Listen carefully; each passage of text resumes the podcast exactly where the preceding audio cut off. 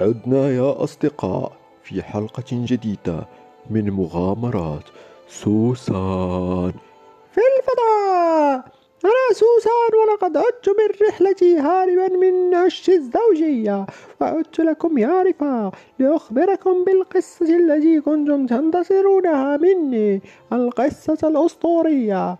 الآن أيها الراوي دعني آخذ زمام الأمور وأحكي لهم ما جرى داخل الغار هيا يا سوسان. انطلق فأنت الآن بطل هذه القصة. أحسنت أيها الراوي. الآن تكلمت الفتاة وقالت سأخبركم بكل ما أعرفه عن القصة. زفتون إله الدمار بالمجرة. يظهر كل ثلاثة آلاف سنة ليدمرها يقال أن عدد الكواكب كان تسعون قبل أن يقوم المدمر وهي تظنها تحكي عن زفتون بمحو أغلبها. لولا اللعنة التي أصابته والتي أدت إلى تكبيله لكان قام بالقضاء على كل أشكال الحياة. أما الصولجان الذي بيد هذا الشاب فتقول الأسطورة إنه إذا التقى الصولجان بالتاج فالمدمر سيقوم من سباته ويعم الظلام وينتهي العالم الذي نعرفه. هكذا حكت الطفلة باسترسال. الآن قاطعت وأنا سوسان.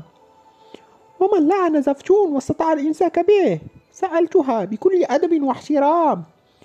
أجابتني كأنها تغمزني كلام جميلة. أنتم تعرفونها بأسماء عدة. عشتار ساحرة بابل منات أثينا إيزيس ديفي. إنها أسطورة المجرة وأقوى شخص فيها. لقد عاشت لآلاف السنين وهي الآن تحافظ على توازن الكون. لكن يقال أنها صارت ضعيفة بسبب السنين التي عاشت. ونال منها الكبر لهذا فهي قد اختارت شخصا لكي يقود أتباعها وطائفتها في الفضاء. أما التاج فهو معها. الآن لأنها ملكة العالم السفلي. رغم أني كنت أعلم جواب سؤالي التالي إلا أنني كنت مضطرا لكي أسأل. ومن هو قائد أتباعها؟ ضحكت الفتاة ونظرت إلى الصولجان إنه الكاهن الذي قتلتم إنه زعيمهم. هو المختار من طرف إشتار عم الصمت. وتعالت النظرات نحو رأيتشو. كأن حال الجميع يلومه. فتكلم الرجل بنبرة غاضبة. وما علاقة الأضحية البشرية بأي شيء؟ وليس مكبلا ولا بد من التقاء التاج بالصولجان ليعود أجابت الفتاة بنبرة هادئة كأنها لا تهتم بغضبه. أظنها تحبني أنا فقط.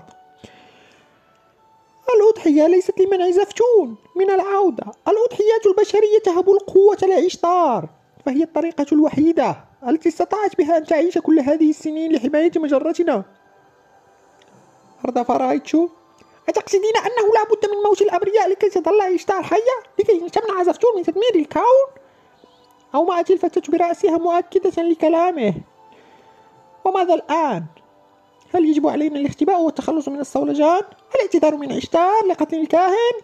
لقد تدخلنا في أمور تفوق قدرتنا واستيعابنا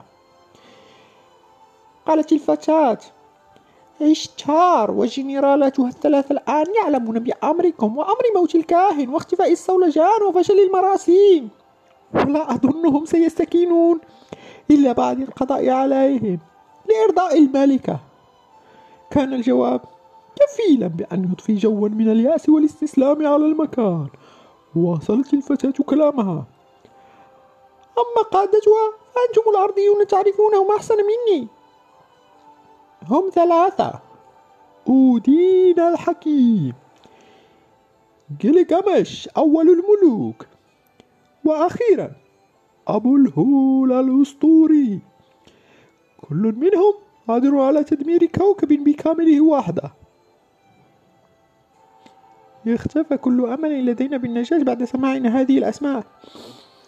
كنت أتمنى لو أني قادر على تكذيبها فهي تذكر خرافات توارثناها بكوكب الأرض وتزعم أنها حقيقية. لكن لم يكن لديها أي سبب لتخدعنا ولم يبدو عليها أنها تختلق الأمر. كأنها تتكلم بثقة. جعلتني أصدق كل ما قالت وهذا التصديق أرسخ الخوف في قلبي. تكلم ميغال أخيرا وقال لا يهم من يحاول قتلنا. لا يهم إن كانوا أسطوريين. المهم أن نعود إلى سفينتنا المهم ألا نفوت رحلتنا. أضحكني لكن معه حق. نسج أمر الرحلة والسفينة. يجب أن لا نفوتها لدينا إلى حد الصباح لكي ترحل. السفينة وإذا خرجنا الآن سيجدون ملاحقونا لا محالة. قالت الفتاة لا تخافوا توجد طريقة أرضية خفية هنا. تتجه نحو محطة الفضاء حيث توجد سفينتكم. لن يجدكم أحد إذا سلكتموها. أشارت إلى سرداب مظلم. كأنها تطلب منا اتباعه. انطلقنا في طريقنا نحو المحطة. في ظلام حالك. وكلامها لا يبارح أفكارنا. وعقلي يكرر فكرة وحيدة. أظننا أيقظنا العمالقة.